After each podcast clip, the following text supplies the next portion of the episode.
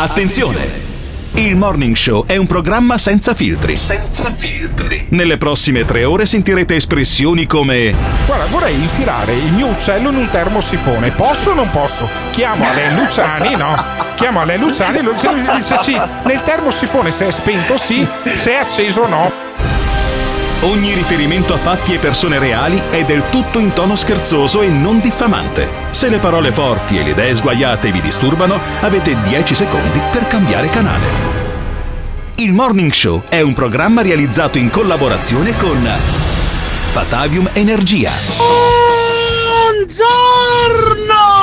10 luglio 2020, Sante, Rufina e Seconda. E ricordate, come diceva il mio amico Tom Hopkins, leggi qualcosa di positivo ogni sera e ascolta qualcosa di utile ogni mattina. Ciao! Buongiorno a tutti, ben ritrovati, sintonizzati. Dai che ci ascoltiamo qualcosa di utile anche quest'oggi dalle 7 alle 10 sulle frequenze di Radio Caffè. Dalle frequenze di Radio Caffè, perché arriva il Morning Show con Simone Alunni, con il giovane Pirri, con Alberto Gottardo e Ivan Grozni. Una puntata questa un po' vintage, mi verrebbe così da dire, perché oggi parliamo in partenza di autonomia. Ma te lo ricordi? Autonomia. No, ma allora fermo. Si parlava di autonomia, com'è che diceva il tizio? Eravamo ragazzi, com'è che diceva il tizio che fa sempre buongiorno?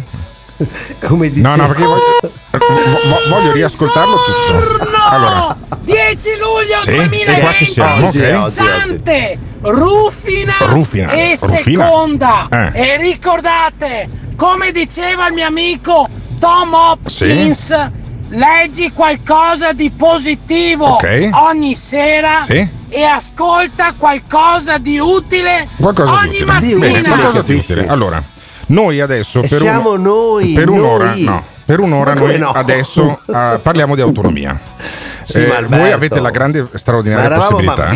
Voi avete, allora, a quest'ora c'è il Morning Show di Marco Galli su 105 che è già iniziato. Che figo, lui sta a Miami. Per quelli che si ascoltano da Roma e dal Lazio c'è anche il Morning Show di Radio Globo. E lì bellissimo, c'è bellissimo, fantastico, un programma meraviglioso, un programma meraviglioso. Guarda che stai giù un'altra ora che allora un paio di settimane fa hanno fatto una sparata sugli infermieri, poi ci sono cagati sotto, un paio di settimane fa, un paio di mesi fa. Hanno sospeso fortunatamente anche, non seguo così hanno sospeso anche il conduttore, è uno dei più bravi speaker in Italia. Pensa che bravo, però si è cagato sotto. Uno quando dice una cosa la deve portare fino in fondo, ci deve credere. Allora io ti sto citando due programmi che tu dovresti ascoltare in podcast. Tutto esaurito di 105 con Marco Galli. Poi c'è appunto il Morning Show di Radio Globo. Mi suggerisce Simone Alunni, che è uno che c'ha manico, che c'è anche la carica di 101. Benissimo. Poi c'è il condominio, per quelli che si ascoltano in Veneto, il condominio di Radio Company. Io lo ascolto sempre arrivando qua, allora, sempre. Per cui non vedo perché dobbiate ascoltare questo programma di merda. Nel senso che io... Perché è utile. No, ma è utile. Fa pena a me fare il Morning Show stamattina. Io non volevo iniziare così. Ma perché Mi hanno costretto a parlare dell'autonomia. Io sono stanco di parlare dell'autonomia. Sono 3 anni. Io te lo sto dicendo, eravamo bambini. Sono tre anni e Zaia non esiste, e Zaia parlava di autonomia anche ieri, e siccome Zaia parlava di autonomia anche ieri, come anche negli ultimi 3, in realtà negli ultimi 5 anni, e allora noi sentiamo Zaia che parla di autonomia. Poi fate attenzione a quando parla di Michele Emiliano. Senti Zaia. Quello di dire che vogliamo più autonomia, che è quello di essere in linea con la Costituzione. Guarda Ministro, tu conosci benissimo le mie idee. Io penso che l'autonomia sia un'opportunità, che non lo sia solo per il Veneto, lo sia per tutto il paese, perché è una visione di modernità, un'uscita da quello che è il Medioevo. Sono appena tornato dalla tua regione, da una visita col collega Emiliano, e anche lì vedi che c'è il fermento di poter fare e poter decidere, poter essere molto più competitivi, si respira. Il resto era, professore, dopo tu correggi se sbaglio le date, era Sturzo nel 49, e quindi 49, un anno dopo la presentazione e la votazione della Costituzione del 49, diceva: sono unitario ma federalista impenitente. Questo diceva Don Sturzo, che non era un treviso, era siciliano. e la Sicilia aveva uno statuto precostituzionale, e io penso che sia fondamentale utilizzare, e questo invito che faccio al Ministro Boccia nel gradire la sua visita, sia fondamentale utilizzare questa regione come laboratorio per l'autonomia. Eccolo, perché adesso arriva il momento importante, il Veneto come laboratorio, e poi senti? Una regione di persone per bene, di istituzioni per bene.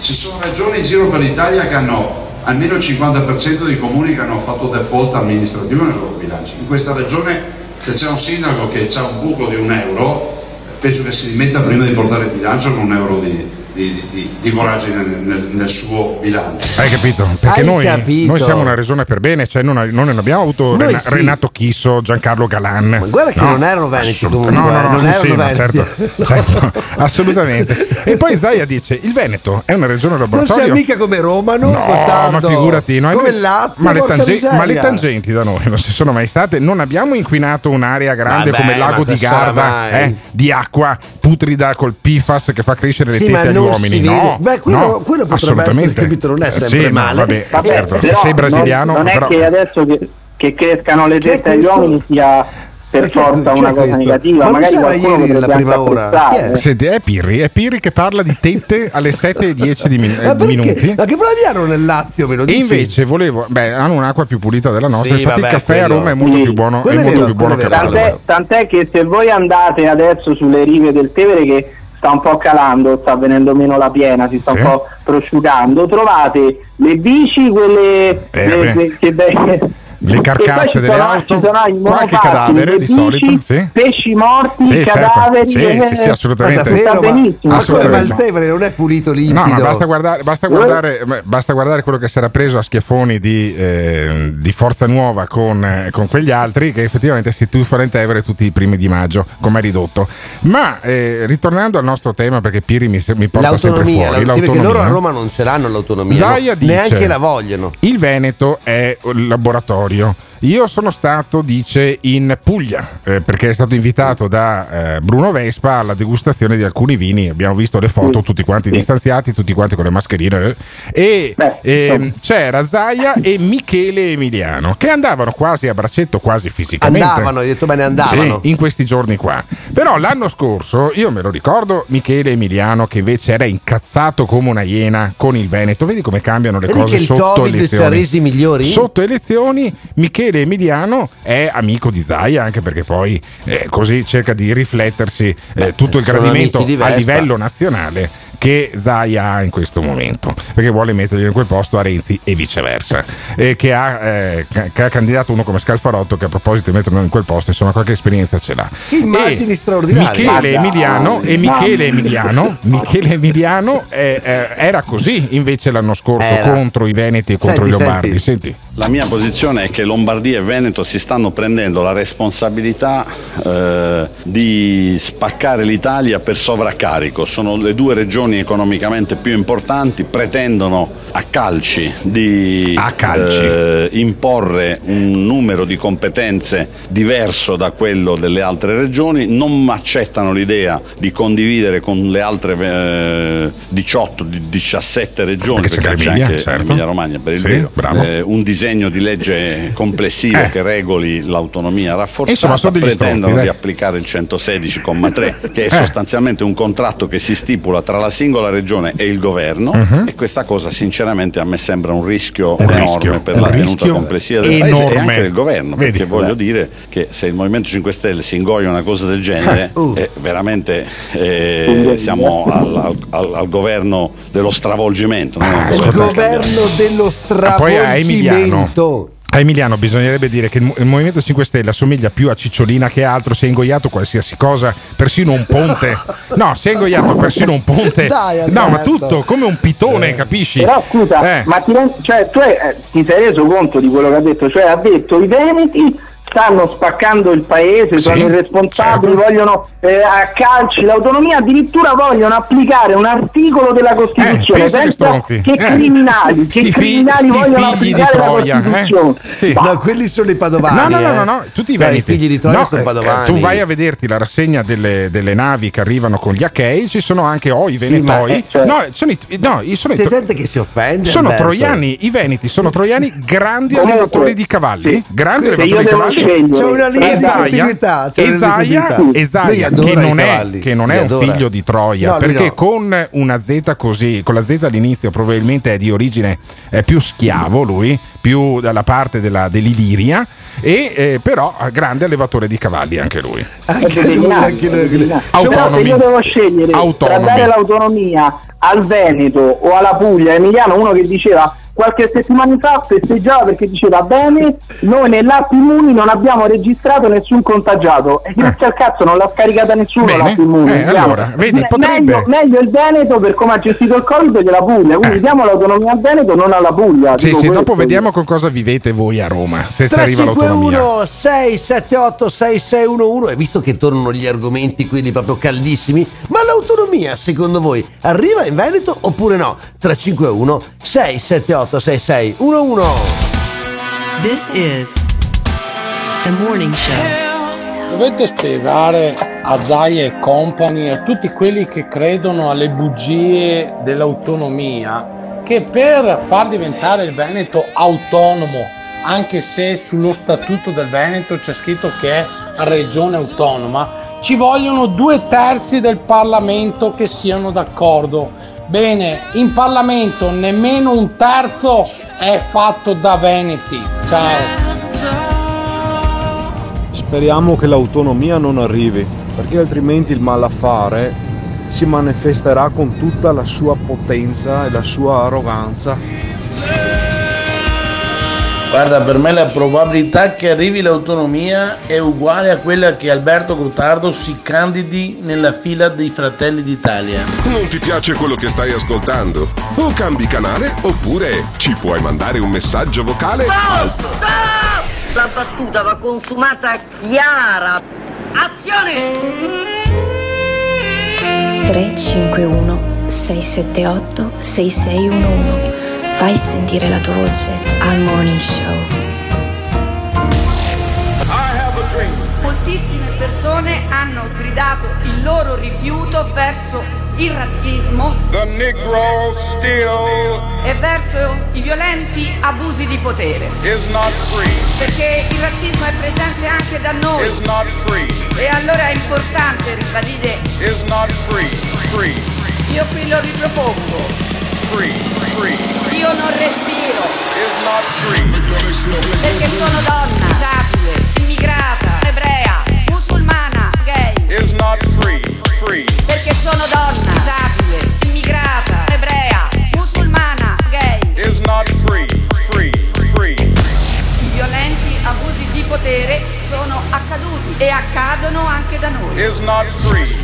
Non respiro perché ho la pelle nera. The Negro still. Black Lives Matter. This is the Morning Show. Dai locali del Caffè in centro a Padova.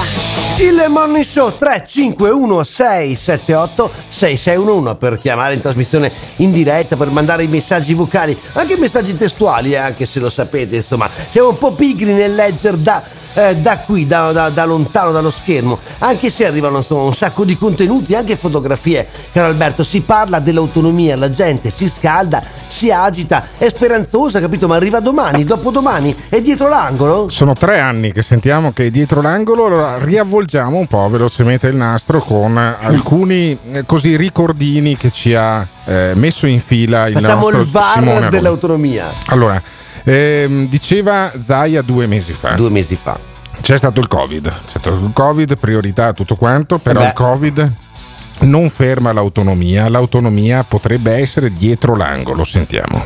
Guardate, l'autonomia non è andata nel dimenticatoio. Io ho sempre detto che la partita del Covid e cioè dell'emergenza coronavirus imponeva a tutti noi l'obbligo della leale collaborazione tra le istituzioni, e penso che l'abbiamo dimostrata fino in fondo. Abbiamo votato tutti i provvedimenti del governo. questo sia chiaro. Poi vedo esponenti del governo che fanno polemiche contro di noi che abbiamo votato tutto, di solito accadeva il contrario. Dall'altro però voglio dire che l'autonomia è la madre di tutte le battaglie per noi, pacifica, gandhiana, rispettosa della legge. Non esiste che qualcuno lo interpreta in altre maniere, però l'autonomia, anche e soprattutto dopo quello che è accaduto con il coronavirus, ce la meritiamo ancora di più. Anche perché, sosteneva Zaia lo stesso giorno di maggio, di fatto l'autonomia potrebbe essere l'inizio per il nuovo rinascimento del paese. Ricordiamo sempre come è finita Gandhi, però sì, la certo, il nuovo rinascimento del paese. Io me lo vedo Zaia come Lorenzo il Magnifico, no? Luca il Magnifico, che così cavalcherebbe un nuovo rinascimento, chi lo sa, a bordo di un Bucintoro, Doge, che lancia anelli, per esempio, no? Il Doge. Quindi Gottardo sarebbe Savonarola, possiamo dire, no? No, perché quello ha fatto una brutta fine. Sai che io non mi vedrei bene. Non mi vedrei bene nei panni di Savonarola. Però Zaia nei panni di Doge o di Lorenzo il Magnifico, che dice di autonomia non v'è certezza, chi vuole essere lieto sia. Per esempio, senti Zaia che parla di rinascimento. L'autonomia e il federalismo è il rinascimento di questo paese. Guardate che alla fin fine è l'uovo di Colombo, guardate che alla fin fine è il nostro muro di Berlino. Noi dobbiamo abbattere il muro di Berlino. È il centralismo, non toglie responsabilità, deresponsabilizza, non punta alla virtuosità. Abbiamo sprechi. Guardate, i cittadini non ci guadagnano nulla dagli sprechi. Nulla. Gli sprechi, dagli Alberto, sprechi, gli sprechi. Tu pensa a Galan e Chisso non ci hanno guadagnato nulla dagli sprechi, Zaia, no. Assolutamente, ma anche secondo me non hanno sprecato nulla. Certo, anche sulla Pedemontana, che doveva costare 3 miliardi, ne costa 15, non ci ha guadagnato nessuno sui 12 miliardi di euro di differenza, secondo me, e ha ragione, perché Zaia ha sempre ragione. Ha ragione questo anche. È vero. Aveva ragione anche un anno e mezzo fa. E quando diceva preoccupato io per l'autonomia, ma assolutamente no, vedrete che il Movimento 5 Stelle avrà un senso di responsabilità nei confronti dell'autonomia. Senti. No, non sono preoccupato, anche perché i 5 Stelle sono noti per essere coerenti, fanno le battaglie di coerenza. Erano ancora al governo. E penso che la coerenza non possa prescindere dal fatto che hanno firmato un contratto di governo che parla di autonomia, hanno sostenuto il sì al mio referendum e a quello della Lombardia e hanno introdotto e votato anche l'autonomia nel DEF, per cui direi che si tratta solo di fare gli ultimi aggiustamenti. Ma guardi, con i tempi penso che sia doveroso e condivido anch'io che il dibattito in Parlamento ci sia. Sì. La Costituzione poi è chiara, certo. È chiara rispetto alla firma dell'intesa e alle modalità. Ottimo, dammi una data. Stiamo anche inaugurando un nuovo corso di questo Paese e non posso non rilevare che ormai la quasi totalità delle regioni, delle 20 regioni italiane, ha chiesto, sta chiedendo l'autonomia. E poi in un anno e mezzo però non ha risposto nessuno. Zaia 2 anni e mezzo fa, dopo il successo anche del referendum, con poi la ministra Stefani ministro, ci aveva creduto l'autonomia sul pratone di Pontida quando era ancora Lega Nord. Pensa quanto tempo è passato. Eravamo ragazzi. Quanto tempo è passato? Sono passati 3 anni, sembra se ne è passati 30. Zaia diceva così dell'autonomia, diceva che noi siamo padroni a casa nostra. Dal palco di Pontida. L'autonomia arriva. Senti. Allora qualcuno si è indignato perché abbiamo osato chiedere l'autonomia. Noi in Veneto diciamo padroni a casa nostra, se ti va bene così, boh, se no casa. L'ha commentato in Veneto. Per il Veneto autonomia Gottardo, subito. Autonomia il messaggio subito. Di fronte alla sconfinata spianata dei militanti non potrebbe essere più chiaro ora o mai più. L'autonomia sbarca a Pontida, lo fa al seguito di un Veneto che ha iniziato il suo percorso ed è deciso a concluderlo. Nella Pontida dei record, quella dei 58 pullman da nord-est, 45 da Veneto. 48 pullman. Ma hai sentito Pirri? Ma ti sei accorto che Alberto Istintivo l'ha commentata in merito? Ha detto vedito straordinario. Certo, perché Zaia in Veneto, perché lui dice che paragonandosi con senso poi della misura all'imperatore Adriano. Va bene, ma quello dell'Inter, il giocatore. Quello protagonista poi di un libro bellissimo della Yosenar, diceva l'imperatore Adriano, ho parlato in latino, ho agito in latino, ma ho pensato in greco. Grandioso. Qui c'è lui. E Zaia dice che il greco non lo sa, non sa neanche il latino. E una volta si è incappellato su Pax Tibi Marce Evangelista Meus, che non dico poi di sapere anche la seconda parte, che è hic requescit corpus tu, però insomma in qualche maniera il Zaia dice io ho sempre pensato in dialetto. e io direi che si vede, ma io direi però Zaia dice siamo incazzati.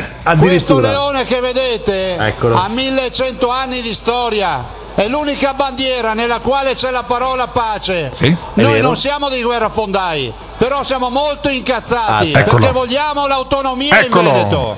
Zaia ricorda il plebiscito del 22 ottobre 2017 e poi guarda avanti. Per la regione firmo io e poi ho detto ma per il governo firma Erika Stefani, quindi una veneta ad hoc, ministro per gli affari regionali, ma io lo chiamo già il ministro per l'autonomia. Non abbiamo scuse. Non abbiamo scuse, lo diceva a Pontida nel 2017. Sono passati 3 anni, cazzo, se ne ha tirate fuori un migliaio. Senti la Stefani come parlava invece il ministro dell'autonomia, Erika Stefani, quella che nel suo paese ha fatto fare, credo sia vicentina.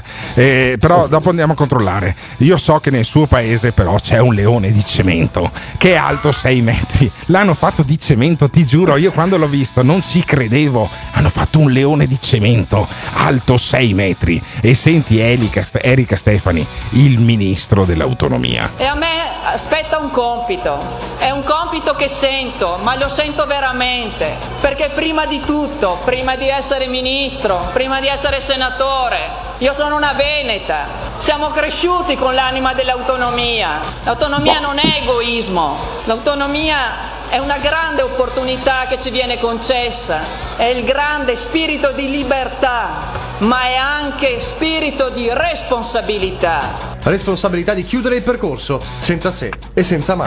Non abbiamo scuse, ora o mai più. Mai più. L'autonomia ora o mai più. E mai più, mai più. Luca, a me dispiace anche per te che ci credevi, Erika Stefani, ministro dell'autonomia. Però Pirri lo sentiamo dopo. E in qualche maniera io credo che alla fine c'era questo grande compito che Erika Stefani diceva, io lo sento questo grande compito, ma io quando andavo a scuola dicevo, hai fatto il grande compito che avevi? No, 4 e la prossima volta ti interrogo. E così sono stati bocciati dalla storia, ma non dai veneti. Io credo che Erika Stefani prenderà, forse sarà il consigliere regionale più votato, io sono sicuro di questo. Luca Zaia prenderà il 70% dei voti, però è anche vero che ora o mai più si è trasformato in mai più. 351-678-6611, l'autonomia non è arrivata, qualcuno ha tradito le attese? 351-678-6611. Non abbiamo scuse, ora o mai più, o mai più, o mai più, ora o mai più. Il Morning Show. Il Morning Show, dai, partecipate con noi al 351-678-6611. Ne arrivano di messaggi perché l'autonomia è un tema che scalda sempre. Senti qua, per esempio. Alberto, ti faccio una domanda, ma dimmi, tu sei favorevole o contrario all'autonomia del Veneto? E se sei favorevole, come la faresti tu? Come la faresti, eh? Ma io l'autonomia la farei, ma la farei a livello più che regionale. Io darei una grande autonomia ai sindaci di grandi aree metropolitane e la regione ad avere un ruolo solo di regia. Poi bisognerebbe quindi creare le grandi aree metropolitane, perché diciamolo, facendoci l'autonomia odiare a tutti i sindaci dei piccoli comuni, è anche assurdo che uno deve decidere sulla propria città e poi dopo il comune limitrofo magari va un'altra cosa opposta. E uno vale uno, cioè quando tu fai uno vale uno a Gottardo ti dà la testa. Quando tu fai un piano urbanistico,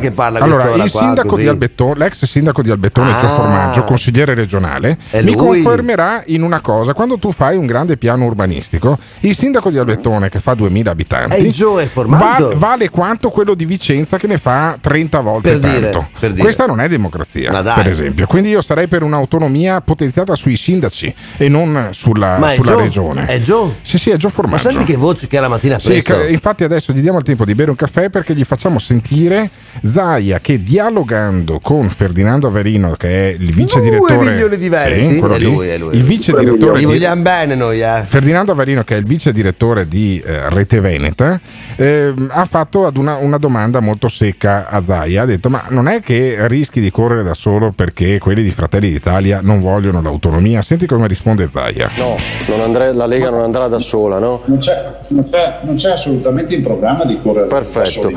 Forza Italia invece sul fronte, non c'è questa novità. Ecco, io penso che perché si corra da soli bisogna veramente che venga giù il mondo, cioè che qualcuno venga a dirsi noi dell'autonomia non vogliamo più saperne, sì. A questo punto per un atto di coerenza le strade si separano, ma penso che insomma non ci siano oggi diciamo motivazioni per pensare a questo. Però sa, la Fratelli d'Italia ci dice, ma allora se noi dobbiamo firmare questo documento ne facciamo una controproposta che è quella del evitare i governicchi accordicchi, cioè che la Lega magari si allei di nuovo col Movimento 5, cioè il giallo-verde del passato, questo vi dice, oltre al presidenzialismo, Fratelli d'Italia per esempio, come controproposta? Ma guardi, allora io sto parlando del Veneto, punto. Beh, non mi occupo degli accordi. No, ma è così, non ho mai partecipato a una riunione in vita mia tra i capi di partito, cioè io vengo dalla Campania e sono in Veneto. Se dopo a livello nazionale, al tavolo nazionale, Fratelli d'Italia porta in dote le sue idee, Forza Italia porta le sue, trovo logico che si troveranno attorno al tavolo e diranno l'autonomia, il presidenzialismo, il salto della quaglia, i vitalizi, tutte queste robe. Faranno una lista, ma bisogna partire da un presupposto. Noi abbiamo posto una questione sull'autonomia, va bene o non va bene? Dopodiché tutto il resto penso che non sia un problema costruirlo. Cioè, capisci, non è un problema costruirlo, ma io vorrei sapere tra Forza Italia, Fratelli d'Italia e Lega chi porta al tavolo poi il salto della quaglia, perché l'autonomia e il presidenzialismo lo capisco anche, ma se si mettono a parlare del salto della quaglia in un tavolo di coordinamento, tra l'altro c'è anche la Giorgia Meloni, non sarebbe neanche elegante alla presenza di una donna di parlare del salto della quaglia. Lo porti tu, Gio Formaggio, il salto della quaglia come argomento? Vedendo quello che sta facendo Berlusconi, che potrebbe diventare la stampella del governo giallo-rosso, secondo me il salto della quaglia è facile che lo faccia Forza Italia, però ha sulle mani dagli alleati, perché insomma vanno rispettati fino alla fine. Scusate, però, dobbiamo dire una cosa: la coerenza di Giorgia Meloni è premiata, insomma. Mamma mia, ma come sei diventato istituzionale, però? No, è vero, nel senso non ha guadagnato 10 punti nell'ultimo anno, perché lei ha guadagnati perché è stata coerente, ha sempre tenuto la barra. Scusate un attimo tutti quanti, però quando gli si chiede al Zaia non è che rischia di correre da solo la Lega, no, non è che rischiate voi di rimanere senza la Lega, perché voi sembra insomma un po' peggio. Ma questo rischio paventato da Ferdinando Averino durante il programma Ring è reale o è solo una costruzione giornalistica? Tu che sei addentro alle segrete cose di Fratelli d'Italia. Allora, i giochi in Veneto sono già fatti, non si torna indietro. Lista Zaia, Lega Nord, Fratelli d'Italia e Forza Italia. Queste sono le quattro liste. Si paventa un'altra lista che è quella degli amministratori della Lega. Ma non ce n'era anche un autonomista con Comencini, queste robe qua? No, ascoltami. No. Però è un grande segnale questo qua. Cioè, per la prima volta Luca Zaia non si candida con una lista autonomista. Andremo a finire con 6 liste. 6 liste, come succede? Che la Lega va sotto il 10%.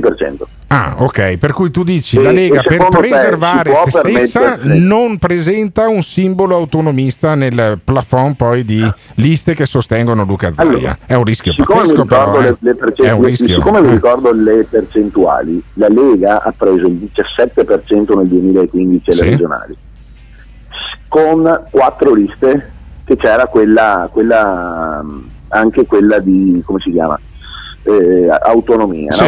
Che erano in 4 liste: Forza Italia, Fratelli d'Italia, Lega e Autonomia, che poi ha eletto Antonio Guadagnini. Bravissimo. Adesso quella di Antonio Guadagnini potrebbe diventare la terza lista Zaia, diciamo. No, ma corre contro Guadagnini, corre contro Zaia, quindi potrebbe, ti dico, anche questa volta potremmo correre con 4 liste.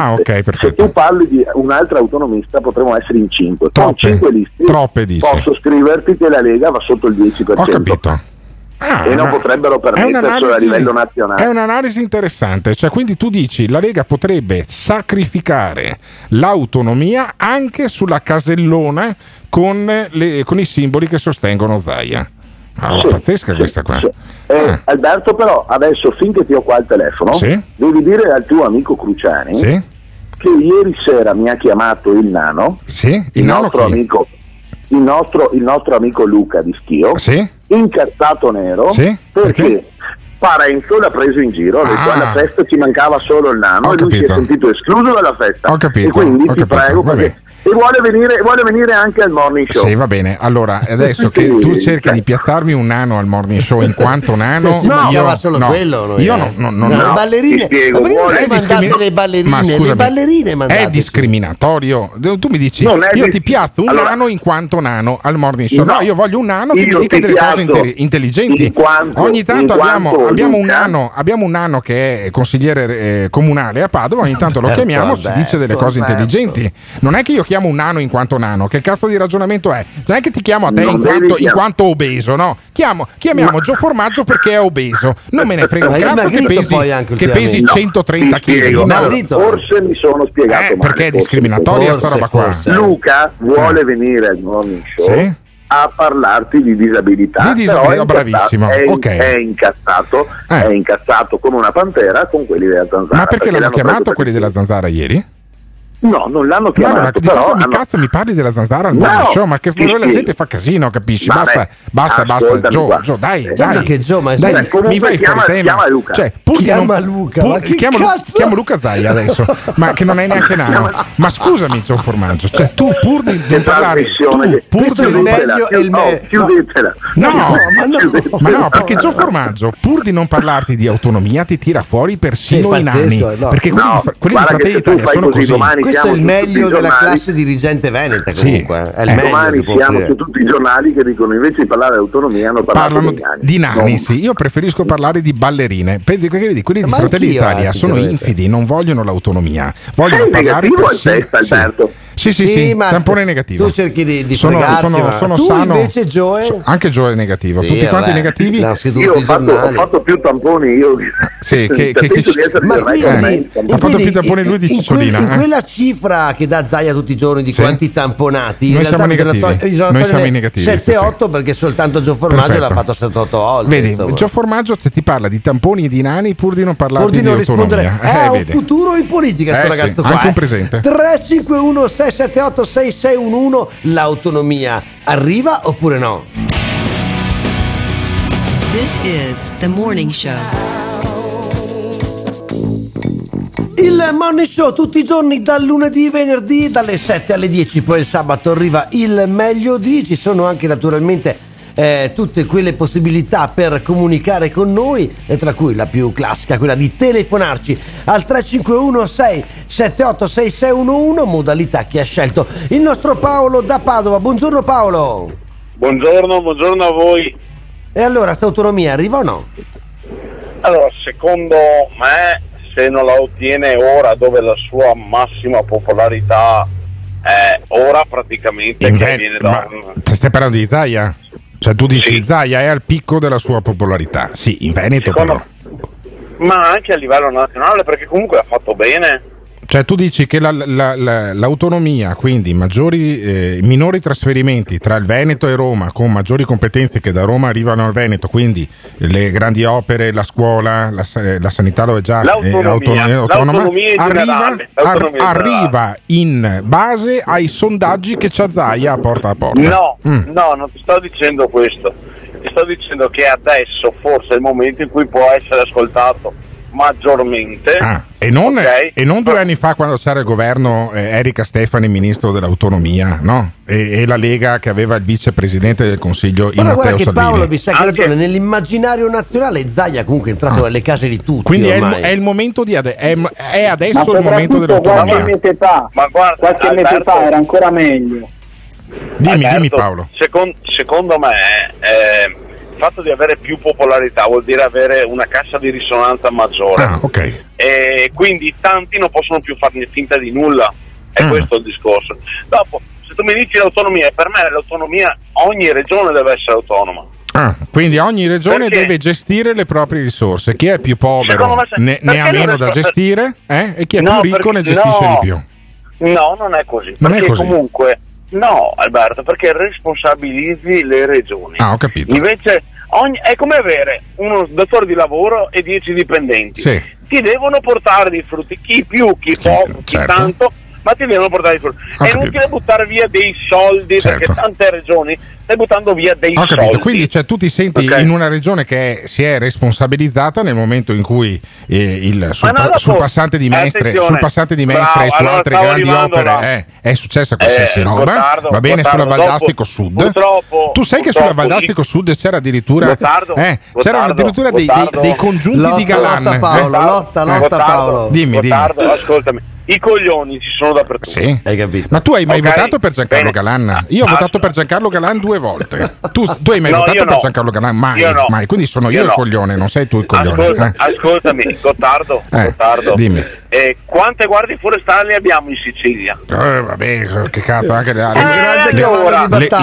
le guardie forestali. Il problema dell'Italia sono le guardie forestali. Ma no, allora è Galan allora. No, beh, sì, direi di sì. Quante guardie? Scusami. Scusami. Paolo, quante guardie forestali ci vogliono per far fuori 49 milioni di euro e far fuori circa mezzo e far fuori quanto campano, allora, e far fuori mezzo miliardo di euro di tangenti sul Mose. Quante guardie forestali ci vogliono per mezzo miliardo di Mose, per la Pedemontana che è passata da 3 a 12 miliardi di euro di costo? Gottardo, io non ti sto dicendo che uno è meglio o peggio dell'altro, sì, è sbagliato entrambe, sì, ok? Però perlomeno responsabilizzi e dai merito a chi deve avere merito. Ma tu nell'ottobre non fa una mazza, sì, tanto arrivano i soldi del governo che ripianano tutto. Ma tu hai un'azienda, tu hai un'azienda da gestire, sì, devi gestirla bene, certo, devi portare dei risultati.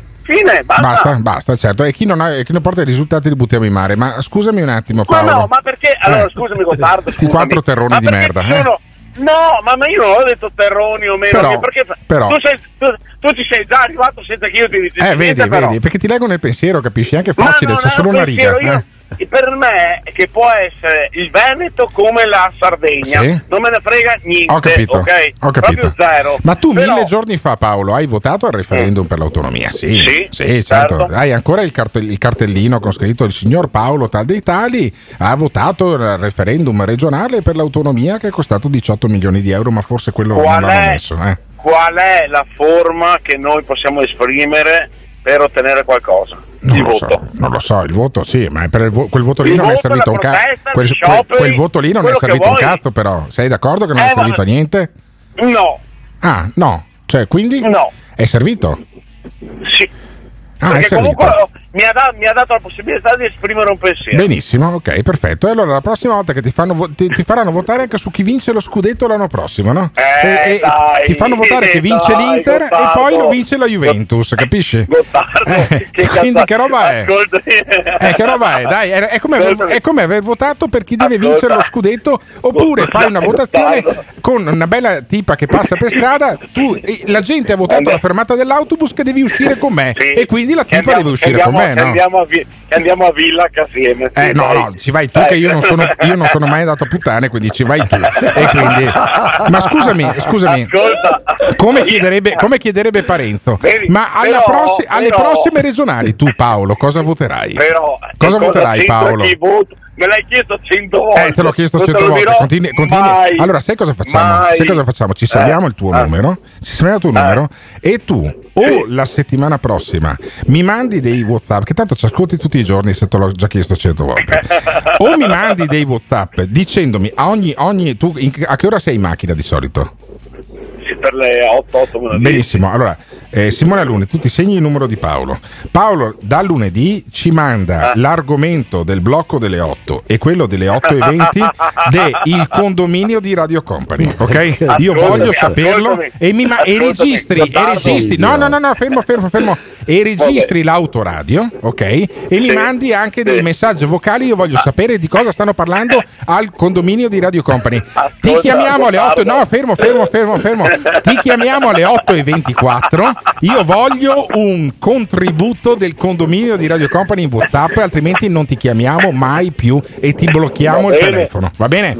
Ciao Paolo. Sì, abbraccia Paolo, grazie davvero. 351 678 6611, messaggi vocali vocali, chiamate in diretta, fate un po' come volete, dovete sentirvi, questa è casa vostra, questa è casa vostra. Noi si sta parlando di autonomia e vogliamo capire arriva o non arriva, arriva o non arriva. 351 678 6611. This is the morning show. Io mi spingerei oltre, farei l'indipendenza dei comuni. Proprio ogni comune si gestisce le proprie entrate, costruisce delle mura. Vabbè, le città stato, beh, 8 secoli fa era così. Le università a Bologna, Padova e in altre zone dell'Italia nacquero appunto sotto le signorie comunali, non c'era mica lo Stato nazionale. Però era figo il ponte levatoio, sta roba, sì, che nel canale c'erano. Peste. Sì, ma era figo perché c'erano i coccodrilli, capito? Sì, assolutamente. Il canale, e poi bruciavano, non credo ci fossero i coccodrilli, faceva più freddo di adesso. E in ogni caso c'erano però bruciavi della gente in piazza, c'era la gogna, tagliavi un po' di teste, era un posto fantastico. C'era lavoro per un sacco di gente. Sì, tagliamo la testa anche a Jonathan se non abbassa la radio, perché ho sentito Jonathan. Anche Jonathan ci ha chiamato questa mattina, sì. 351 678 6611. Ciao, buongiorno. Tieni la testa bene attaccata al collo, ma abbassa la radio, altrimenti non sento un cazzo. Devi ascoltarci dal telefono, non dalla radio. In questo momento. Ma infatti ti sto chiamando in Bluetooth con il telefono della macchina, non funziona assolutamente nulla. Allora, cambiamo automobile, Jonathan. Fammi capire una cosa. Tu 3 anni fa hai votato al referendum per l'autonomia? Sì, me l'avevi già chiesto un precedente. Me l'hai già chiesto. Allora tu adesso, anche Jonathan non ha affezionato il morning show. Benissimo. Allora adesso tu ti sintonizzi su Radio Peter Pan. Sono dipendenti. Non me ne frega un cazzo. Hai ascoltato Radio Peter Pan per una settimana? Gliel'abbiamo detto noi. Ho fatto quello di Radio Company. E com'era il condominio di Radio Company? No, ho ascoltato un attimo, giuro, ho ascoltato, ma ho cambiato subito e non mi piace. No, ma sei uno stronzo. Ma come fa a non piacerti? Guarda che il condominio Radio Company fa moltissimi ascolti. Allora adesso tu che hai già ma uno potrà ascoltare cosa stracavola vuole. Jonathan, deve decidere lui, capito? Jonathan, se fosse un cane lo abbandonerei in autostrada. Allora invece voglio che lui abbandoni questa radio. Per quanti minuti vaffanculo. Quanti minuti sei ancora in macchina tu, Jonathan? Un'altra mezz'ora? Oh, benissimo, oh, molto bene. Allora, nei prossimi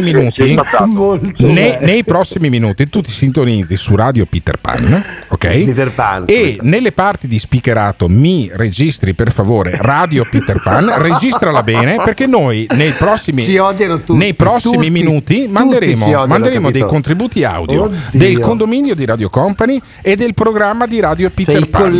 Perché a te non piace il condominio di Radio Company, per me è un programma fatto benissimo, e allora adesso ti ascolti Radio Peter Pan, va bene? Perché altrimenti metto il blocco e non ti chiamiamo mai più. Sono un dittatore, Alberto. Sì, assolutamente. Diglielo. Allora, non è che è il consiglio comunale show di Radio Caffè, no, è il morning show, è uno show, decido io. Peter Pan, nei prossimi minuti voglio dei clip da 20-30 secondi, non di più, dello speakerato in cui si capisca di cosa stanno parlando, perché io sono curioso anche delle altre radio. 351 678 661 è una vera autonomia. Restate su Radio Caffè, ascoltate il Morning Show, che noi abbiamo ancora un sacco di ospiti, un sacco di cose. Quelli all'ascolto, se vogliono lasciare dei messaggi con degli audio di altre radio, la parte speakerata dicendo poi che radio è e se vi piace quel programma. Sì, è una grande idea. Lo mandate al 351 678 6611, perché noi siamo talmente per l'autonomia che vogliamo l'autonomia da questa radio e che voi nell'autoradio autonoma mettiate degli altri programmi. Sì, dai, fate sta stronzata, dai. 351 678 6611. Radio Caffè. Penso che se riesco questa sarà l'ultima trasmissione che faccio, perché insomma adesso veramente voglio che la gente si liberi e vada fuori. Cioè, secondo me sta cosa sta prendendo veramente un aspetto kafkiano e ridicolo, lo dico veramente fuori dai denti. Cioè, io ho cercato in modi di resistere, però comincio veramente a essere stanco di questa stronza. Che hanno scaricato su noi tutto, questi fanno ordinanze e scrivono nelle ordinanze che non è a costo dell'amministrazione, no, per forza, se è a costo nostro, grazie, perché speriamo che non sia tutto un blef sta roba qua. Svegliatevi, non la fate in casa ancora, non avete capito che vi stanno prendendo per il culo, perché speriamo che non sia tutto un blef sta roba qua. apriamo, chiudiamo, adesso sì, dopo no, 2 giorni, 1 giorno. Forse vedremo, stiamo pensando di... E uno è là che prega se può aprire l'attività, andato al moro del fame. No, adesso basta questa storia. Come fa la gente a capire qualcosa? E mica a sognarci, a essere libero, no. Apriamo, chiudiamo, apriamo, chiudiamo. Adesso sì, dopo no, 2 giorni, 1 giorno. No, adesso basta con questa storia. This is the morning show. Adesso veramente basta con questa storia, ha ragione Brugnaro. Invece noi che siamo dei buon temponi abbiamo scatenato l'inferno, amico mio, al 351 678 6611. Sì, ma dillo più piano, dillo più piano. Al 351 678 6611, sì, arrivano spezzoni, momenti, sì, di altre trasmissioni, delle altre radio che sono in onda. È una grande idea in questo momento, avuto, una grande idea, una cosa vecchia come il cucco. Allora c'è idea, Radio Cooperativa che sta discutendo, sentiamo, in cui si racconta un po' gli interessi, no, di certo capitalismo italiano, interessi capitalismo, così possiamo chiamarlo, sì? E con la dittatura argentina, la dittatura ricercatori argentina, che si è occupato della questione. Ci sono editori, compilatori come Alejandro Asciutto, Cecilia Hidalgo, sì? Inés Aguirre, sì? E poi ci sono diversi autori all'interno del libro, cioè ogni autore parla di un libro. Stiamo parlando adesso la Argentina, ragazzi miei, parla del rapporto tra l'Italia e la dittatura argentina su Radio Cooperativa, che c'è un su Radio Company, il condominio cosa sta parlando? A un certo punto basta che tu mi dici che addirittura ci sono quarantenni che non lo fanno più. Io dubito che non fanno cosa, che non leggono libri. 40 anni sia per l'uomo, ma anche perché se non è 40 anni veramente sia per l'uomo che per la donna dovrebbe essere il periodo. Quindi sì, credo che sì, che vai alla gancia da 40 a 50 dovresti. Ale. Allora, sul condominio stiamo parlando di sesso dei 40-50enni. Benissimo, cioè, poi guarda che a 40 anni poi abbiamo miei. Radio Verona, Radio Verona 103 FM. Sentiamo. Ieri ho letto, ma non so se è vera, se è una fake news, che stanno studiando il caso di un signore che è stato in sala operatoria col Covid e ha avuto un'erezione di 4 ore. E qui invece su Radio Verona parlano di erezioni di 4 ore con il Covid. Tristi, va bene, poi sentiremo anche Jonathan con Radio Peter Pan, perché altrimenti non passa più in onda, mettiamo il blocco al telefono, perché io voglio essere non credo la prima, però certamente una trasmissione che disincentiva i propri ascoltatori ad ascoltare il proprio programma, certo. E che vuole la prova che stanno ascoltando altri programmi, altrimenti li blocchiamo tutti quanti. E invece sentiamo una cosa che si è bloccata, una cosa su cui non c'è nulla da ridere, una cosa drammatica. La festa del Redentore, niente fuochi di artificio. Esattamente un mese fa, la splendida Venezia. Il sindaco Luigi Brugnaro annunciava che sarebbe stato un redentore fantastico, che sarebbe stato un redentore che avrebbe dato un grandissimo impulso, insomma, all'economia. Te lo ricordi cosa diceva? Te lo ricordi? No, facciamolo sentire. Saranno i fuochi d'artificio più belli di sempre. Hai capito? Ci saranno. No, fermo. Allora, questo qua va spiegato una cosa. Mi dicono che io ho esagerato con questo speaker, perché ho detto che non si capisce un cazzo di quello che dice e compagnia. Ho scoperto che questa persona ha dei problemi di dizione. Questo non toglie che non si senta un cazzo di quello che dice. Sì, vabbè, ma Alberto, dai cazzo. Però gli auguro buon lavoro. Anche noi tutti. Anzi, ci scusiamo. No, non ci scusiamo un cazzo, perché comunque il risultato è quello che è. Alberto, in ogni caso, certo. E su Rete Veneta, se fai correre a me 100 metri che sono zoppo, non ci arrivo in 40 secondi. Vabbè, posso dire che quindi non devo partecipare alle Olimpiadi sui 100 metri? Sì, benissimo. E allora, questo nostro amico di Rete Veneta, collega tuo, io non sono giornalista, vero, questo giornalista di Rete Veneta racconta, e poi sentiamo Luigi Brugnaro, come avrebbe dovuto essere, secondo Brugnaro, fino a un mese fa, la festa del Redentore. Certo, senti. Saranno i fuochi d'artificio più belli di sempre e ci saranno le barche dei veneziani, addobbate a festa e illuminate come per le migliori occasioni. Lo ha promesso il sindaco Luigi Brugnaro già al lavoro con il prefetto di Venezia Vittorio Zappalorto, il comandante generale della polizia locale Marco Agostini e il comandante al timone della Capitaneria di Porto di Venezia ammiraglio Pietro Pellizzari per mettere a punto il protocollo di sicurezza. Benissimo. Cioè, capito, c'era un brainstorm, sì. C'era un task force, c'era l'ammiraglio, per far sì che tutto fosse, insomma, a puntino, fosse preciso. C'era il prefetto, c'era Brugnaro che diceva sarà un redentore fantastico, storico. Sì, e adesso però Brugnaro ieri ha detto che i fuochi non si fanno. Senti. Ma Brugnaro! Purtroppo sono costretto a dirvi che annulliamo i fuochi d'artificio per il redentore. Non riesco a farli, ci ho provato fino in fondo, ho messo tutto un dispositivo incredibile di prenotazione del barco, insomma adesso magari un giorno ve lo raccontiamo, quello lo scrive lui. Avevamo anche inventato una serie di cose per controllare tutto, eccetera, però in coscienza non me lo sento. Per me è la festa più bella dell'anno. Già anche però non la fai. Mi riguarda una chiatta, perché non volevo utilizzare il palazzo locale. La chiatta. Non giusto. Addirittura volevo fare anche questo racconto per mangiare i sanitari, eccetera. Però e insomma, praticamente Brugnaro fa tutto un elenco delle cose che avrebbe voluto fare e non ha fatto. Vabbè, ho capito. Ma ti pare che è la maniera di guidare una città? Ma non è un politico lui, non è un politico, un civico. Però, allora, tu prendi una decisione. Un uomo del fare. Prendi una decisione, non è che puoi raccontarmi di come avresti voluto fare gol. Dice, allora, un centrocampista c'ha il portiere davanti. Gagliardini. C'ha il portiere davanti. E dice, perché sai, io a un certo punto mi sarei alzato il pallone, poi come Ibrahimovic facevo una sforbiciata e lo mettevo nel 7. No, l'hai buttato fuori e quindi cosa cazzo mi racconti? Cioè, io credo che non fare la festa del Redentore, almeno non fare i fuochi d'artificio. Guarda, adesso la spara, lo so. No, non è che la sparo, è evidente, è una ferita per la città. Gravissima, sì, è un messaggio. Allora, no, come non si poteva fare? Ma dai, Alberto, dai, non si posta tutti quanti attaccati. Benissimo. Allora, interrogazione di storia a Ivan Grozni. Durante la peste hanno fatto la festa del Redentore? No. La festa del Redentore, come nasce la festa del Redentore a Venezia?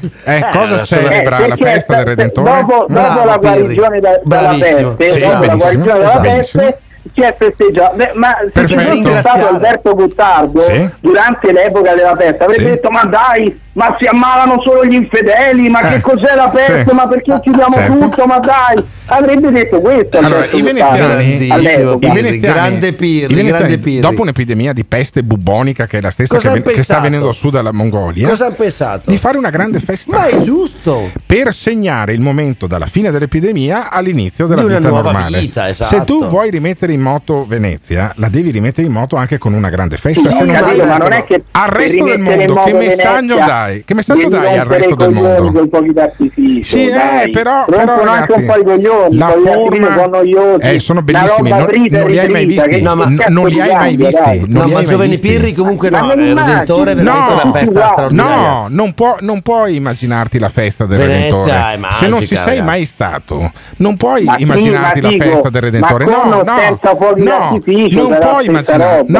non è la stessa cosa. Tu stai parlando di una cosa che non conosci, sei romano. E io provo pena per te perché tu non sai cos'è. Sì, perché non sai cos'è la festa del Redentore. In realtà, non farla è una follia. È una follia non farla.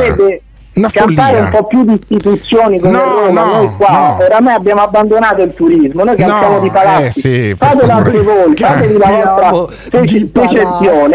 la vostra secessione, i vostri ministeri, campare di palazzi la lucidità di Pirri, comunque è giovane ma le sa Pirri le cose, che è una buona idea quella del Pirri. Che disastro non avere la festa del Redentore, non avere i fuochi, ma se tu apri un giornale, apri un giornale brasiliano, dicono crisi del turismo, ma chi cazzo se ne frega dei brasiliani? Non ci ma sono chi più se ne frega i canguri, non si frega più nessuno. Canguri, solo canguri e koala. Ma in tutto il mondo la gente non c'è turismo. In Brasile sono solo calciatori e trans, che cazzo me ne frega? La gente io voglio parlare della pandemia. Io voglio parlare del Redentore di Venezia. Ho capito, ma il Redentore andava fatta la festa.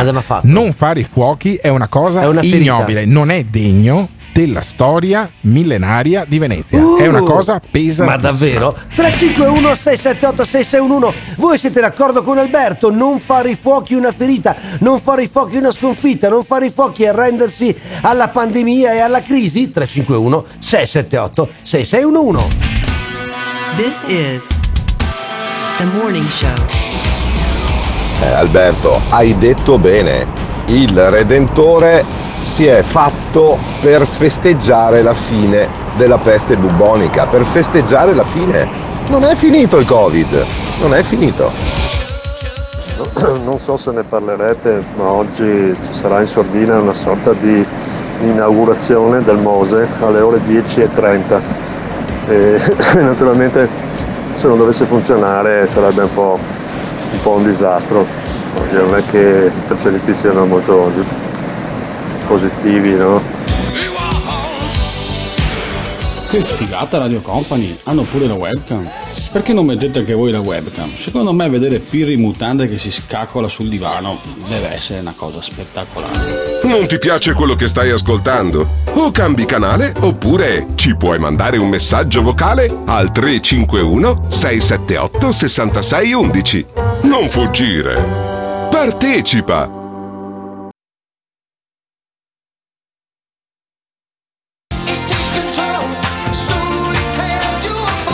Le radio con le webcam non hanno capito niente, perché la radio si fa con il suono, con la voce. Se c'è la webcam è televisione. No, ma non è vero, ma però non è vero. Togli un po' l'immaginazione, Alberto. Ah sì, ma dai. Nel nostro caso, almeno nel mio, è assolutamente positivo che c'è gente che si spaventa quando dice ma cazzo sei Gottardo sul serio, mamma mia, però e non aggiungono altro.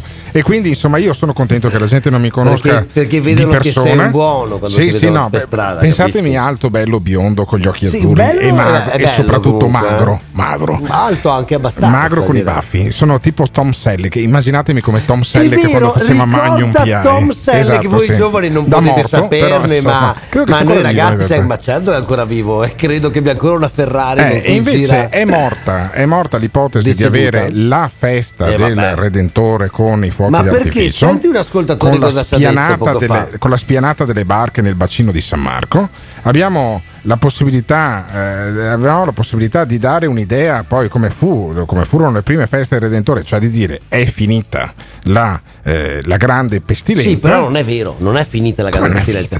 Ma se anche ieri ci sono stati quanti erano i casi nuovi? Ma ho capito, sono importati, c'è la storia dell'aereo del Bangladesh. Benissimo.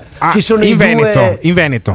Sono i due ricoverati, benissimo. C'è l'agricoltore ancora in rianimazione. Perfetto. Quanti erano i nuovi contagiati ieri in Veneto? Positivi anche due sorelline di 3-6 anni. Perfetto, ieri, a quelle statisticamente non gli fa proprio un cazzo il coronavirus. Alberto, cioè essere positivi, ma essere positivi al coronavirus non vuol dire essere ammalati, non vuol dire stare male, essere in terapia intensiva, non respirare e poi morire, no, vuol dire essere positivi.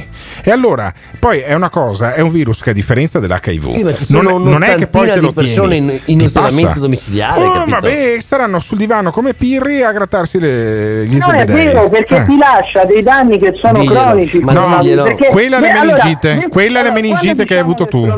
Quella è la meningite che hai avuto tu. Tu hai avuto la meningite da piccolo, giusto? Ma non credo proprio. Non so, indaga con i tuoi genitori. Ricordo di infanzia, forse l'ho capito. Perfetto. Ma quella è un'altra storia.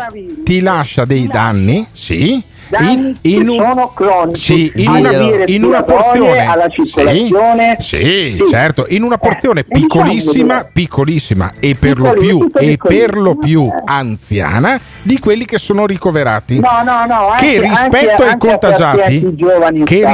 ai contagiati, allora i pazienti giovani sani rimangono per lo più al 90, nel 90 erotti. Ci dicono che il 30% di chi ha avuto il Covid diventerà malato cronico. No, il 30%, sì, il 30% no.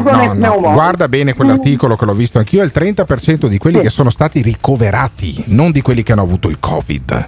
È pieno di gente che ha avuto il Covid. Nicola Porro, dopo aver avuto il Covid, dopo un mese, stava benissimo e sta benissimo ancora adesso. Lui ha 50 anni, Porro, ha avuto il Covid, ha avuto un po' di tosse, un po' di febbre e poi è guarito. Come la stragrandissima maggioranza di chi t'ha muerto. Capisci? perché reni, cuore, cervello, sistema circolatorio, polmoni. Ho diciamo capito. Anche questo. Ma ci perché? Ma perché? Ma anche perché? Nei bimbi, sì, anche nei bimbi. Va così con la meningite, va così con la febbre del Nilo, va così con le epatiti, va così con le infiammazioni renali, va così con le encefaliti, va così con un sacco di malattie. Noi non possiamo. Ma allora fermiamo tutto per sempre. Fermiamo tutto per sempre perché in Veneto ci sono 20 casi positivi. Ma hanno bloccato il Redentore. Fuochi d'artificio del cazzo e continuare comunque a vivere, perché se tu per fare i fuochi d'artificio poi devi rischiare il lockdown, allora è meglio non rompersi i coglioni davanti a 4 fuochi d'artificio e continuare però a lavorare. Allora però una città come Venezia, che vive di turismo, quindi vive anche di uno stato d'animo. Nessuno andrà mai, nessuno sano di mente va in una città morta, in una città che è depressa. Uno va a fare del turismo in una città viva. Diteglielo a Gottardo che la città non è morta. Viva, no, viva, una respira. Città come Venezia che rinuncia a fare i fuochi d'artificio del Redentore vuol dire che è una città che non è morta, ma certamente che non sta bene. E allora io credo che avessero molti più coglioni invece i veneziani che decisero di dire ok, è finita la peste, Alberto, ma avranno avuto dei casi di strascico anche loro. Diglielo tu che studi, diglielo. E hanno messo. Noi infatti facciamo come i veneziani che pensano che la peste si curasse spargendo l'incenso. No, ma certamente non si cura questa peste continuando a spargere paura, perché la paura, la crisi economica farà più morti di quelli che in Veneto ha fatto il coronavirus.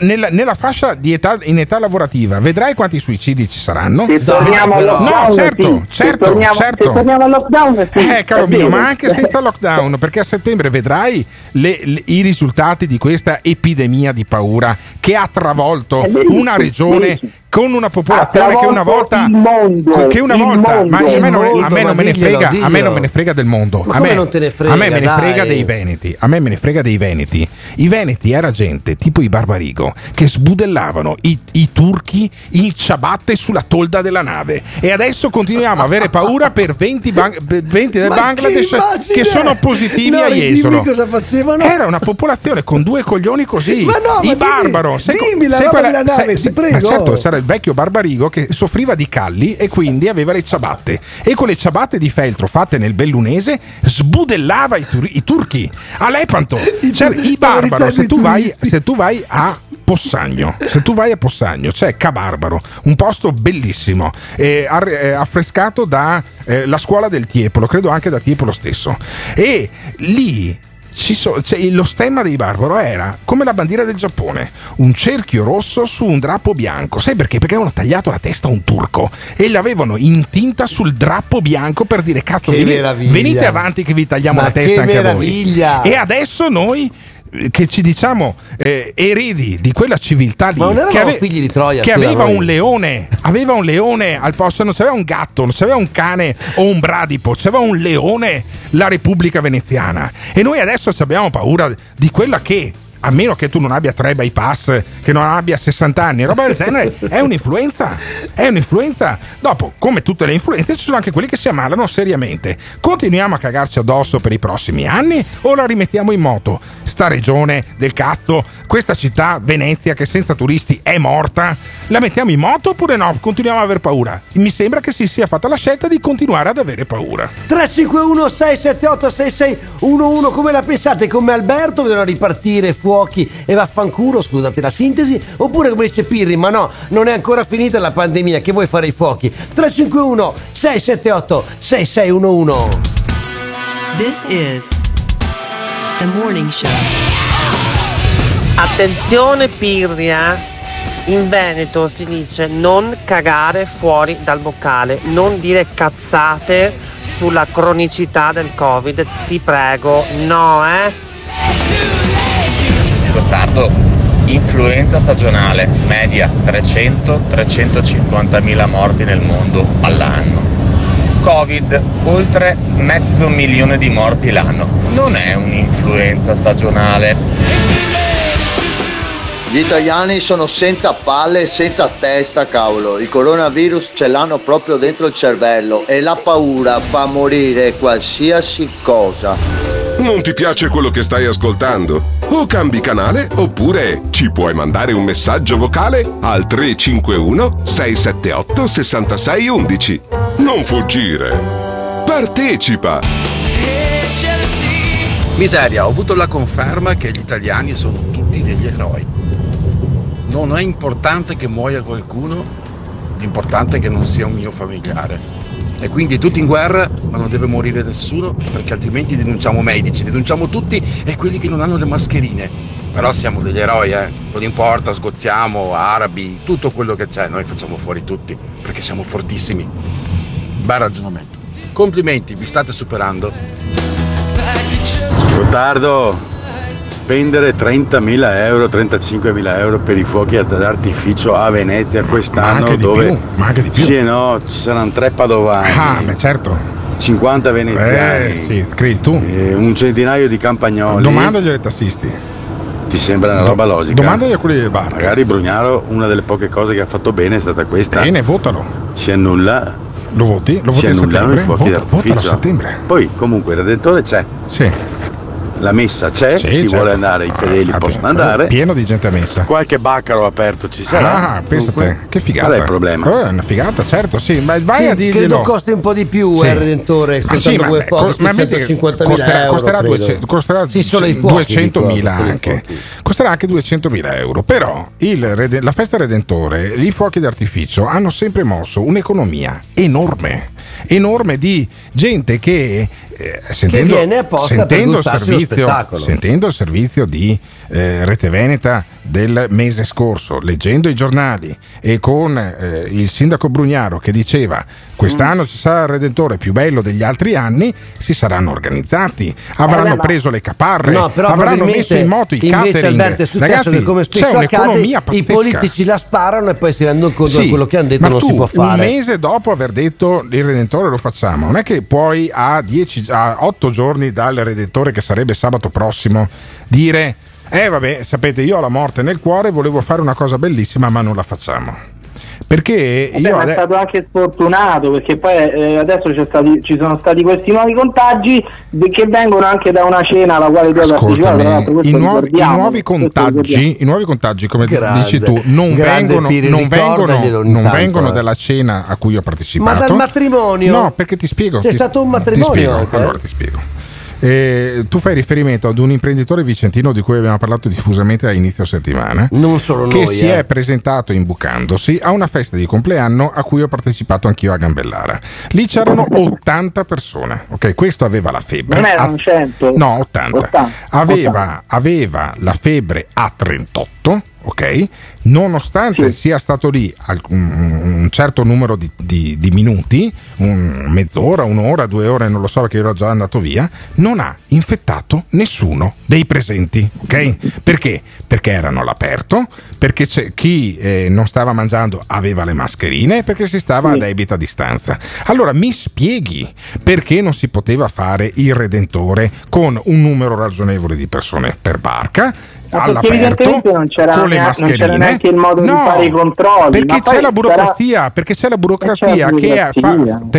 burocrazie fanno prima a vietarti di fare una cosa piuttosto che a permetterla. Il problema è che le burocrazie funzionano nel momento in cui è vietato fare tutto ciò che è molto dannoso per la popolazione, perché allora a sto punto sai cosa facciamo? Fermiamo anche le navi da crociera, tutte, perché sono molto inquietanti. Sarebbe una buona idea. Fermiamo anche i camion, perché i camion sono inquietanti. Ma la di far partire le navi da crociera, per esempio, a febbraio, durante la pandemia, Alberto, non è stata la grande idea. Ma io sto parlando di che voleva tantissima burocrazia per evitare che ci fossero poi le tangenti, i corrotti quando si fanno le opere pubbliche. Perché quando parli di opere pubbliche vuoi la burocrazia e poi quando si parla di salute non la vuoi? Perché questo anche è un tema che poi andrebbe anche ricordato, bravo Pirri, che proprio in quest'oggi su tutti i giornali locali veneti naturalmente si parla di questo matrimonio a Cittadella, questa festa con un'ottantina di persone che sono finite in quarantena. perché qualcuno era... Ma sono, finite in quarantena, sono finite in quarantena, ma sono positive, non sono finite neanche in ospedale. Sì, ho capito, ma Alberto, non possiamo vivere così. Vabbè, allora, facciamo le cose e poi mandiamo tutti in quarantena. No, ma non è che mandi, tutti in quarantena. Beh, se fai partecipano 15.000 barche, 10.000 barche, su una ci sarà un positivo e quelli che erano in barca con lui si fanno il tampone. Sì, ma Alberto, ma non è così, siamo usciti da sta tragedia. Ma tutto questo serve per far fatturare i bar, perché ragazzi, se un bar ha bisogno della festa del Redentore per fatturare, evidentemente vuol dire che non è proprio un grandissimo imprenditore. Tu non hai mai avuto, perché se uno fattura una volta l'anno, non è una volta l'anno che ti cambia il bilancio dell'attività. Quando fai l'università e hai meno di 30 anni è tutto più facile, perché tanto non devi pagare gli affitti, non devi pagare le bollette, non devi pagare i dipendenti. Alberto, benissimo, cosa, ma in tutto il mondo, in tutte le località turistiche importanti del mondo. Bene, tutto il mondo si fermerà. Cioè, voglio dire, io ho partecipato da tifoso del calcio Padova alla fine degli anni, alla metà degli anni 90, ad un grande spareggio tra il Padova e la Juventus allo stadio Artemio Franchi di Firenze, ok? Con la Juventus? Scusami, con il Genoa. Con il Genoa, dopo aver vinto con la Juventus, il Padova arrivò a pari punti con il Genoa, c'era Scuravi e noi avevamo invece Michel Krick, avevamo l'Alas e compagnia. E durante quella partita fu talmente tesa che morì una persona di infarto allo stadio e ne morirono due a Genova davanti al televisore. Perfetto, morirono tre persone. Ma ho capito. Ma... Allora io vieterei gli spareggi di calcio tra le provinciali, perché altrimenti muore la gente di infarto. Che cazzo di ragionamento è? Ma no, ma capisci che siamo all'iperprudenza. Siamo all'iperprudenza. Ma che poi la gente finisce in malattia, in Veneto da settimane quelli che si ammalano di coronavirus non muoiono, non finiscono neanche terapia intensiva, alla pari la salute con i soldi, però non è un messaggio sempre così. È la vita che bisognerà viverla. Ma perché, ho capito che ma nessuno ha detto chiudiamo tutto, però il Redentore non lo fa.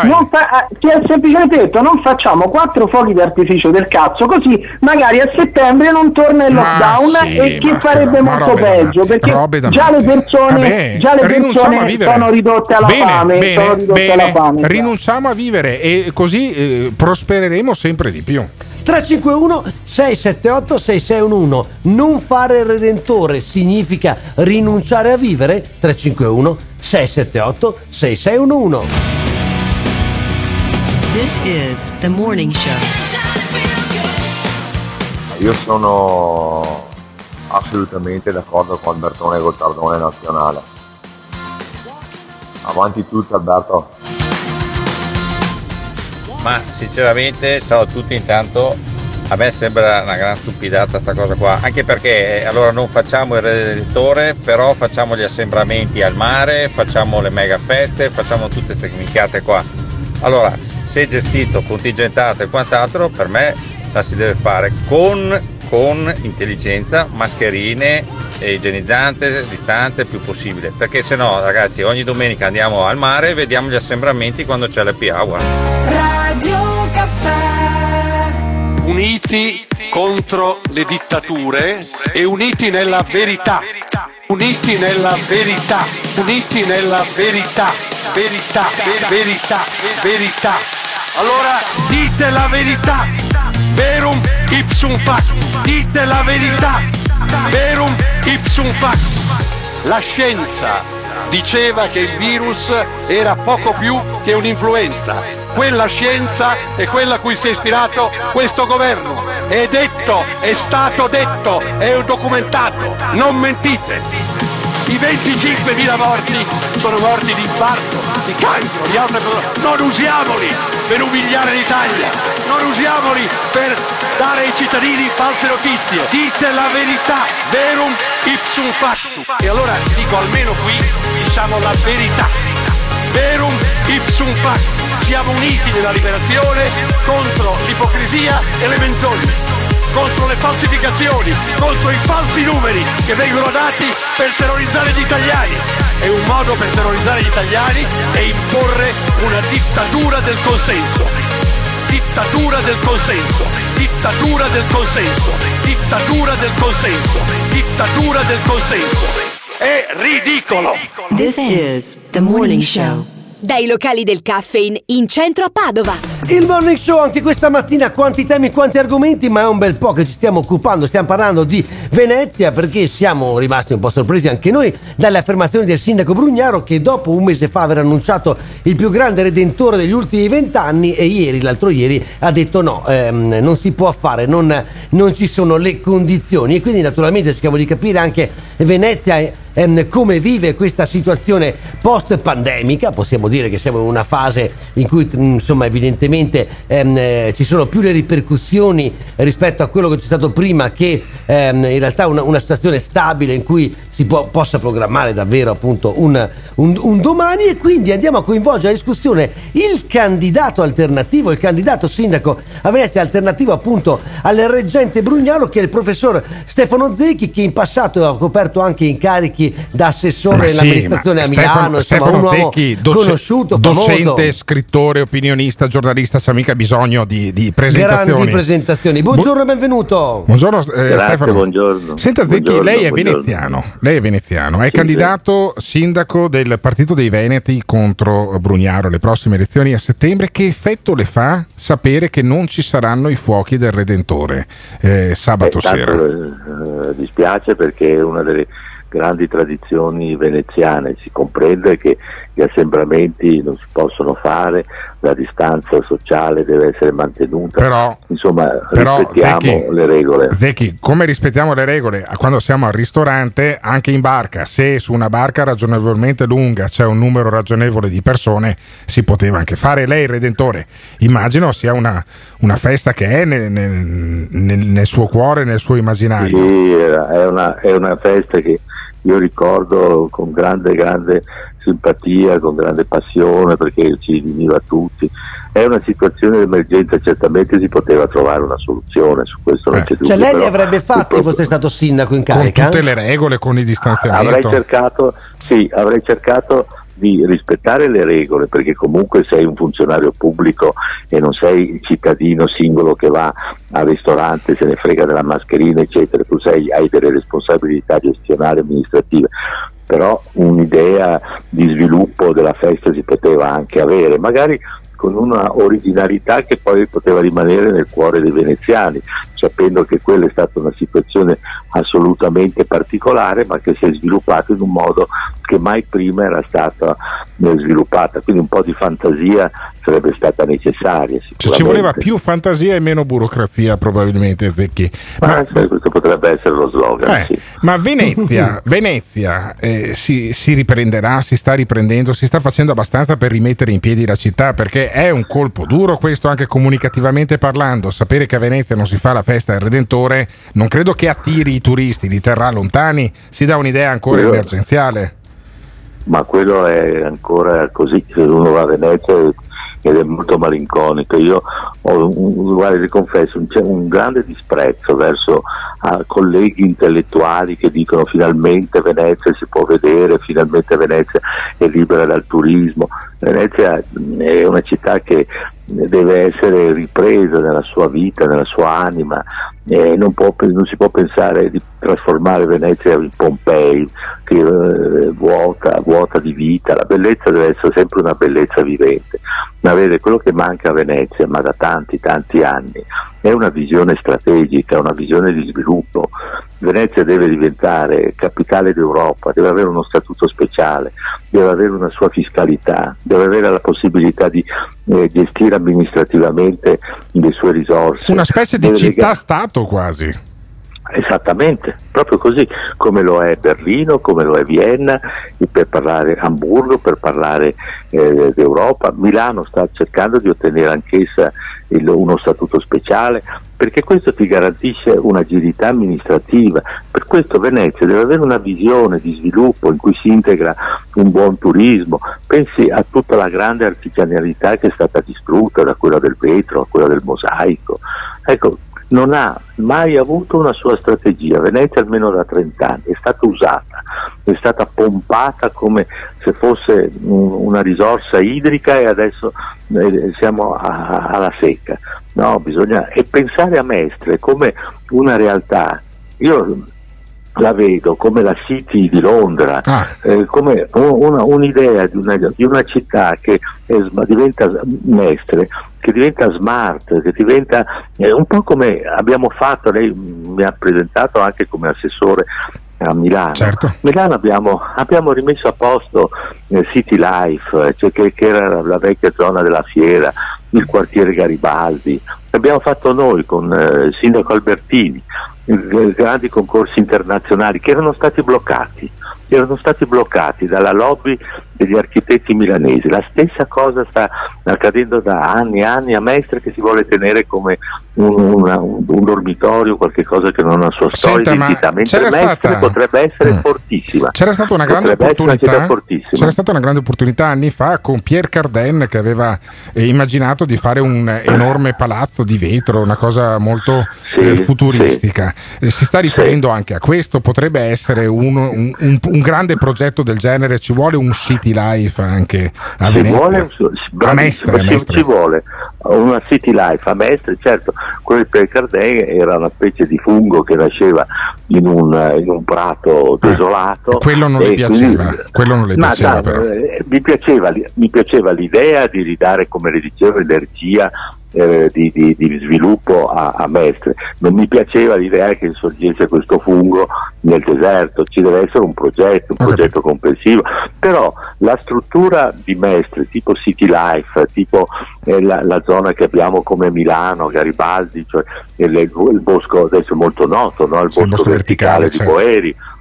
Questa deve diventare meglio. Ci vuole qualcosa di iconico, di capitale. Perfetto. Bravissimo. Bene, allora in bocca al lupo a Stefano Zecchi. Ma lo risentiremo anche perché qua in realtà entriamo nel vivo. Il 20 di settembre si vota per il primo turno alle comunali, e Stefano Zecchi è candidato con il Partito dei Veneti in questa impresa impossibile, direbbe qualcuno, cioè quella di scalzare Luigi Brugnaro. Beh, sembrava impossibile anche per Brugnaro diventare sindaco. Bravo, l'hai detta giusta. In bocca al lupo, anzi in bocca al leone di San Marco a Stefano Zecchi. Grazie mille, grazie davvero, professore. Grazie davvero. 351 678 6611. Beh, veneziani, fatevi sentire anche voi, fatevi sapere come immaginate la vostra città. Ma Venezia è una città di tutti, è un bene universale, un patrimonio collettivo, quindi insomma è un po' affare di ognuno di noi. 351 678 6611, come ve la immaginate?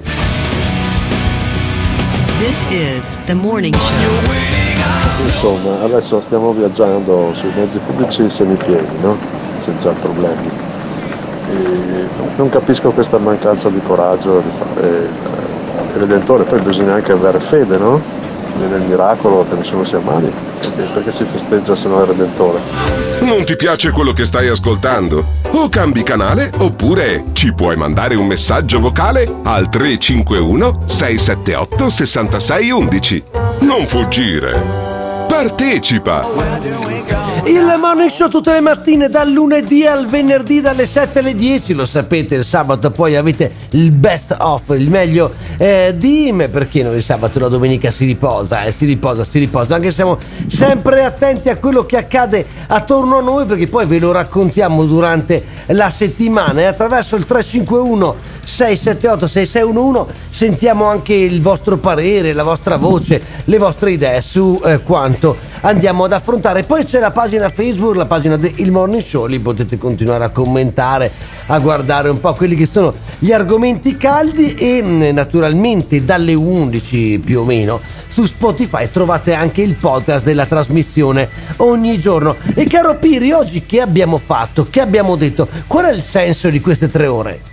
Beh, anzitutto abbiamo parlato di autonomia, che è un tema attualissimo in Italia con questo governo, tant'è io mi ci trovo una cosa, c'è questo Paolo Maddaleno, un magistrato che è vicinissimo al Movimento 5 Stelle, che dice: questa pandemia ha dimostrato chiaramente che internet è un servizio essenziale per la vita dei cittadini, e fin qui siamo tutti d'accordo, e come tale deve essere nazionalizzato. Cioè questi vi vogliono nazionalizzare anche l'aria che respirate, e voi ancora pensate che possa arrivare l'autonomia attraverso il Movimento 5 Stelle, ma non arriverà mai, ma state tranquilli, con questo governo non arriverà mai. Però per Alberto, che vuole che si torni alla normalità, io dico: a Roma si sta tornando alla normalità, perché oggi c'è un bello sciopero di quelli dell'ATAC, che così si fanno un bel weekend lungo, venerdì, sabato e domenica a casa. Stiamo tornando alla normalità, abbiamo sconfitto il coronavirus a Roma. Ottimo. Ma eccola la notizia, ve la dà il giovane Pirri nel finale di trasmissione, una notizia che probabilmente farà il giro del mondo. Il tatam già sta cominciando,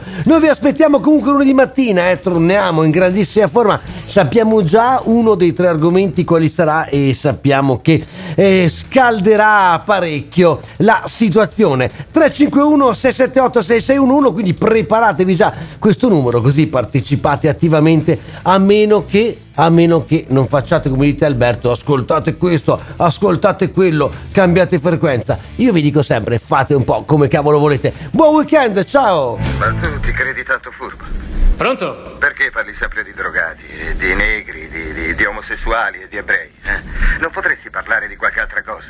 Io odio chi mi telefona per parlare di cose di cui non vuole parlare. Tu non vuoi parlare di ebrei e di gay, allora perché ne parli? Secondo me perché ti piace parlarne, ecco perché lo fai. Se non ti va di parlarne, dimmi di che vuoi parlare, oppure attacca il telefono. Il Morning Show è un programma realizzato in collaborazione con Patavium Energia.